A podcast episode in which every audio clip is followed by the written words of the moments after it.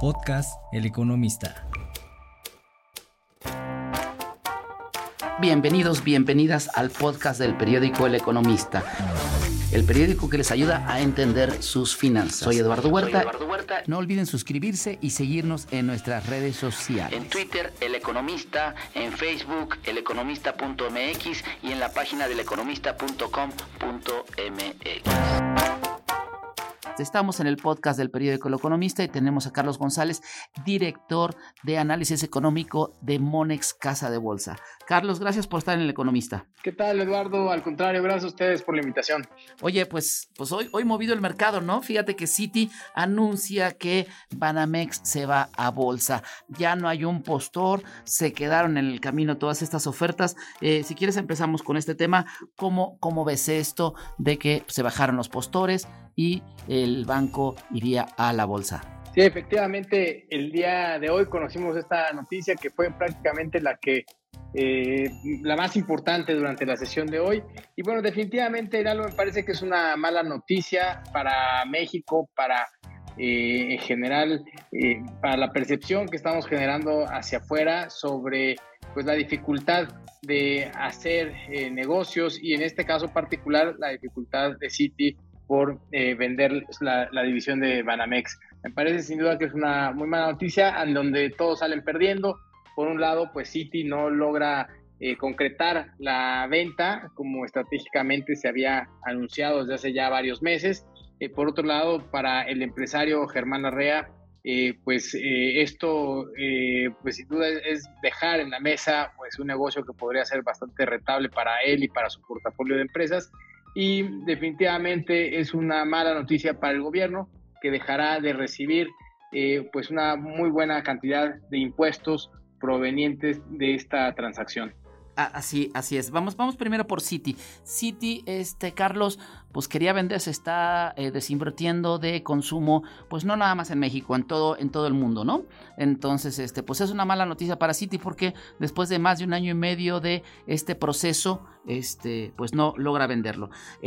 Aquí la cuestión con Citi es, Citi pierde, ¿no? Citi pierde porque se va a tener que quedar con el negocio durante más de un año y medio, 2 años. Ahorita nos dirás tú, ¿no? Sí, es una mala noticia, no logran vender esta división. Por un lado, habíamos observado durante todo este periodo cómo diferentes jugadores se venían bajando del proceso y ahora el postor más claro para hacerse de los activos de Banamex, que era el empresario Germán Larrea, prácticamente no llegan a un acuerdo, más seguramente por un tema más político, pero con esto Banamex no vende sus activos y no le da el valor que había previsto a sus accionistas por el momento. Así que tienen que decidir hacerlo vía el mercado accionario. Me parece todavía que hay varias dudas respecto a este proceso. No sabemos de entrada si lo harán vía el mercado de valores mexicano o si lo podrían hacer incluso a través de la bolsa de Estados Unidos. Aquí me parece que quedan muchas dudas y además también me parece que el mayor valor para los accionistas de Citi sería a través de un postor con nombre y apellido que tuviera mucho más claro la estrategia de negocio hacia adelante. Hacerlo vía el mercado me parece que podrían tener una evaluación correcta, similar a como se estuviera cotizando otros valores similares, pero el que no se vea tan claro un socio estratégico creo que podría demeritar un tanto el valor que quisieran darle originalmente los accionistas de Citi para esta división. Ahorita vamos a esa parte que dices que es muy interesante, pero Germán Larrea, decías, a lo mejor por cuestiones políticas, la toma de las vías férreas influyó, ¿no, Carlos? Sí, definitivamente influyó. Creo que si lo ponemos en un contexto más amplio, había diferencias desde inicios de esta administración con el empresario. Poco a poco, al pertenecer al grupo de empresarios cercanos a Andrés Manuel López Obrador, al presidente Andrés Manuel López Obrador, me parece que había pues una percepción de que las cosas iban mejorando, pero recientemente el tema de los cambios a la ley minera, aunado a este tema de la toma de algunas vías férreas de una de sus divisiones de Ferrosur, me parece que sí generan pues un desacuerdo que hace, y de hasta cierto punto de manera lógica, que el empresario decida pues poner participar en la operación de Banamex, ¿no? Por ahí se comentaba que pues definitivamente es una transacción importante y que de alguna manera pues no estaría dispuesto a correr el riesgo de hacer esta inversión, así que me parece hasta cierto punto pues natural esta salida que podría estar haciendo el empresario de hacerse de los activos de Banamex. Oye, vamos si quieres, si me lo permites, vamos a la parte de Citi Banamex. Citi, recordarás, Carlos, cuando lo compran, cuando lo vende, lo compra Citi, creo que $12,500 millones de dólares, pues era el primer banco del sistema bancario de este país, ¿no? Y ahora pues hay bancos que pues lo han dejado atrás, ¿no? Me parecería que Citi verdaderamente descuidó un poco el negocio consumo. ¿Cómo ves a Citi como una oferta para alguien que quiere invertir en la banca en México? Pues mira, yo creo que el grupo tiene una marca reconocida y una trayectoria de muchos años, y sin duda creo que pues es un negocio que sería rentable. Sin embargo, lo cierto también es que se percibe que se requiere hacer mayores inversiones, y esto tendría que venir pues de la mano justamente de un plan de negocios pues mucho más claro.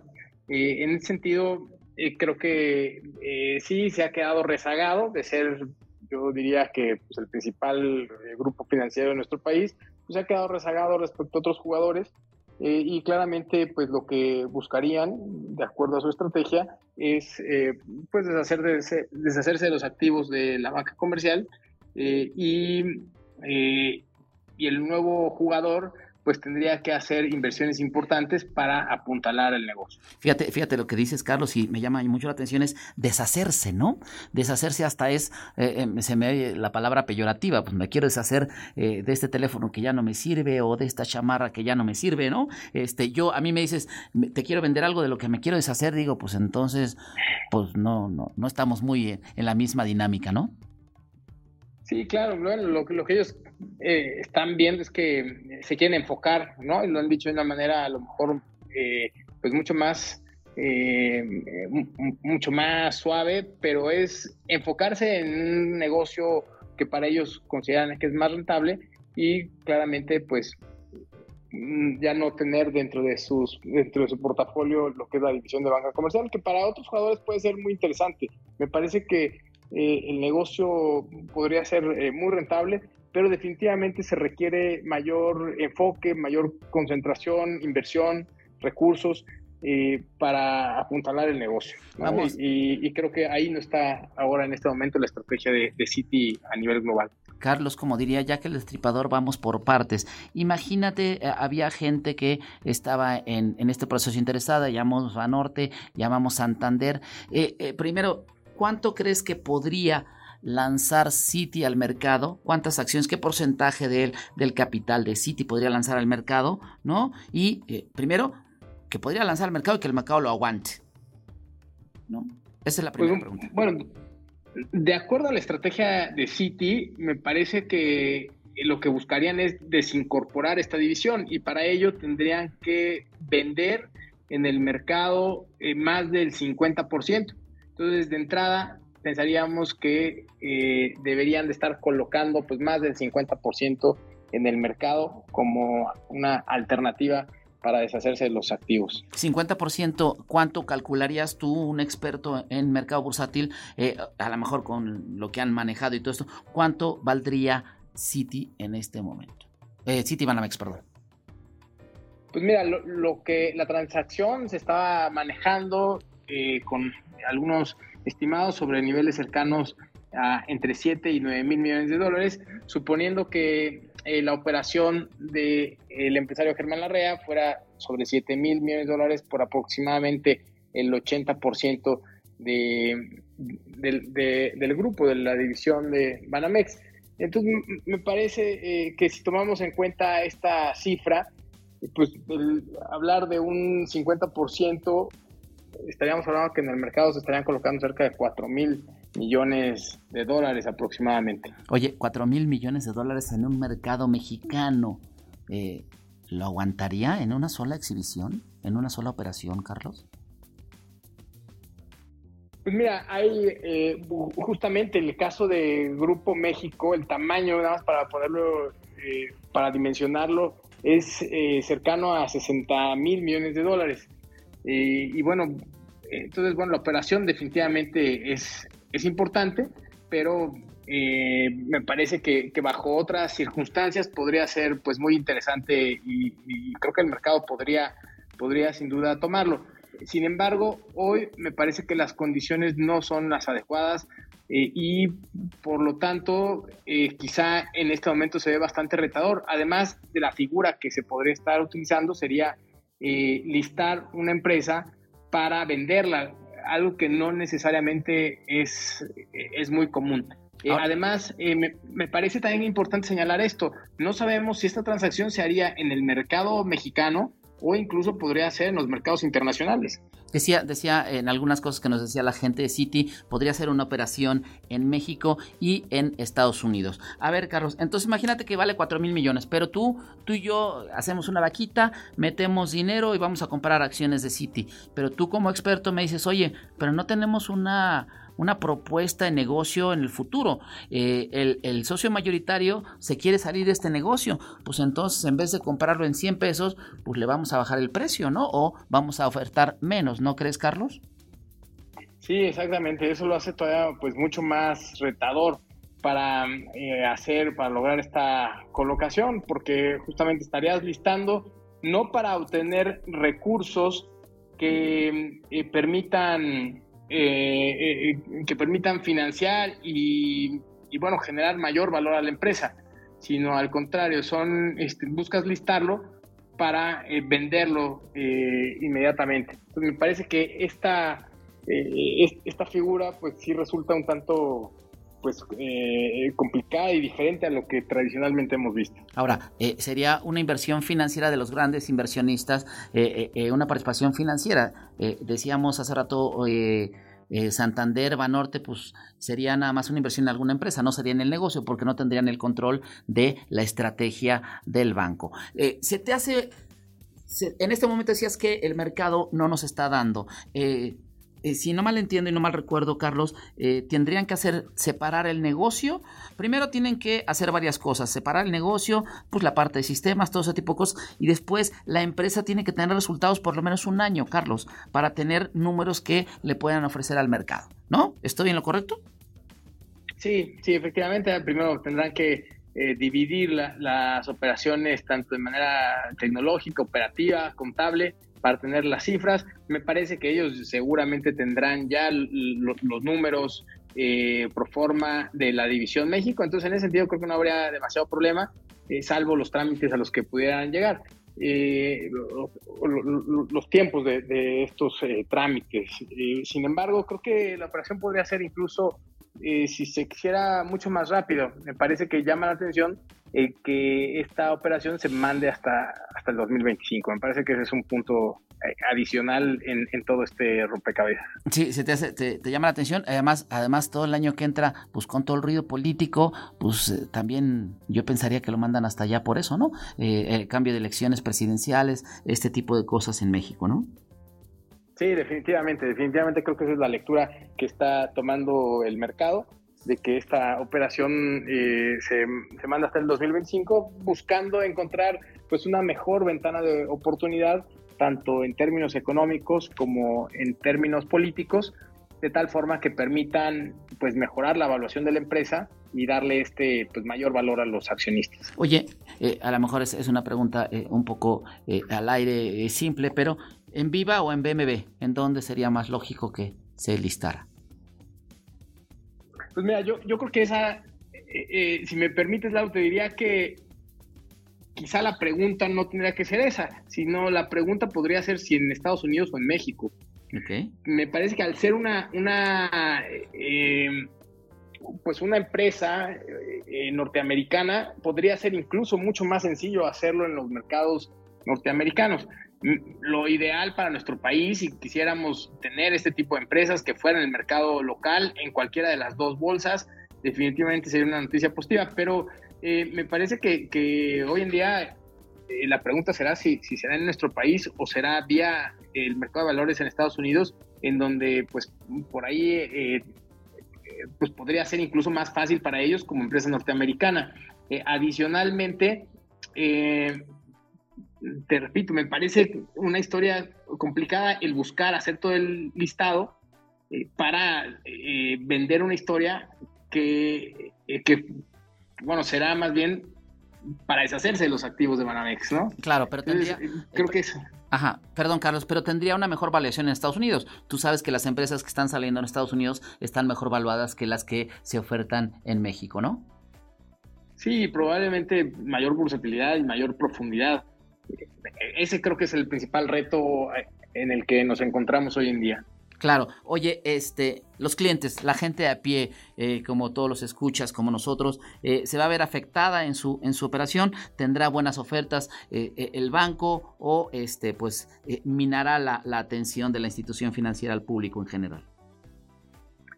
Mira, yo creo que para los clientes creo que será pues muy transparente. Me parece que lo que tendrá que hacer la institución es justamente mantener y atender a sus clientes y que todo este ruido que estamos viendo pues no afecte en sus operaciones, aunque bueno, definitivamente creo que sí podría afectar tanto pues pues a los mismos empleados, a los clientes y además pues también el enfoque, porque decíamos, se requiere constantemente hacer inversiones y probablemente esto pudiera rezagar un poco más pues la posición que tiene actualmente la institución, ¿no? Esperemos que no sea así. Yo creo que para los clientes no deberían tener mayor problema, pero definitivamente sí podría estar haciendo y generando pues un poco de ruido todo esto en la operatividad diaria de la empresa. Entonces, Carlos, a ver si entiendo un poquito, entendemos para que nos quede muy claro. Me parecería que es un barco sin rumbo, cuando digo sin rumbo, sin una dirección establecida, sin un programa de viaje, no, sin un itinerario. Los inversionistas que entraran al banco también tendrían que entrar con inversionistas de patrimonio, no como una estrategia para tener el negocio y el control. Y además yo le voy a entrar y fíjate que después me van a pedir a mí como inversionista que ponga más capital para invertir en un segmento que necesita gran cantidad de inversiones, ¿no? Sí, exactamente. Entonces me parece que todavía, vamos, no queda muy claro, faltan conocer muchos detalles, pero pues toda esa incertidumbre termina por afectar, ¿no? Y no tener claro, como bien señalas, pues el rumbo que pueda tomar toda esta transacción y el enfoque del negocio, ¿no? Entonces me parece que sí podría estar generando este ruido. Digo, es una institución sólida, grande, pero bueno, definitivamente creo que sí podría haber mucho ruido en toda esta transacción. Carlos, te agradecemos mucho. Pues para invertir en esto tendríamos que tener más datos para ver si fuera una operación rentable en este país, una operación financiera, que no hay nadie que fuera una cara, o tendría que llegar algunos inversionistas fuertes para a lo mejor buscar que vendieran más del 50% y ya algunos tomaran el control. Carlos González, director de análisis económico en Monex Casa de Bolsa, gracias por estar en El Economista. Al contrario, gracias a ustedes, Eduardo, y saludos al auditorio. Gracias. El periódico que les ayuda a entender sus finanzas. Soy Eduardo Huerta. No olviden suscribirse y seguirnos en nuestras redes sociales. En Twitter, El Economista, en Facebook, eleconomista.mx y en la página del eleconomista.com.mx. Podcast El Economista.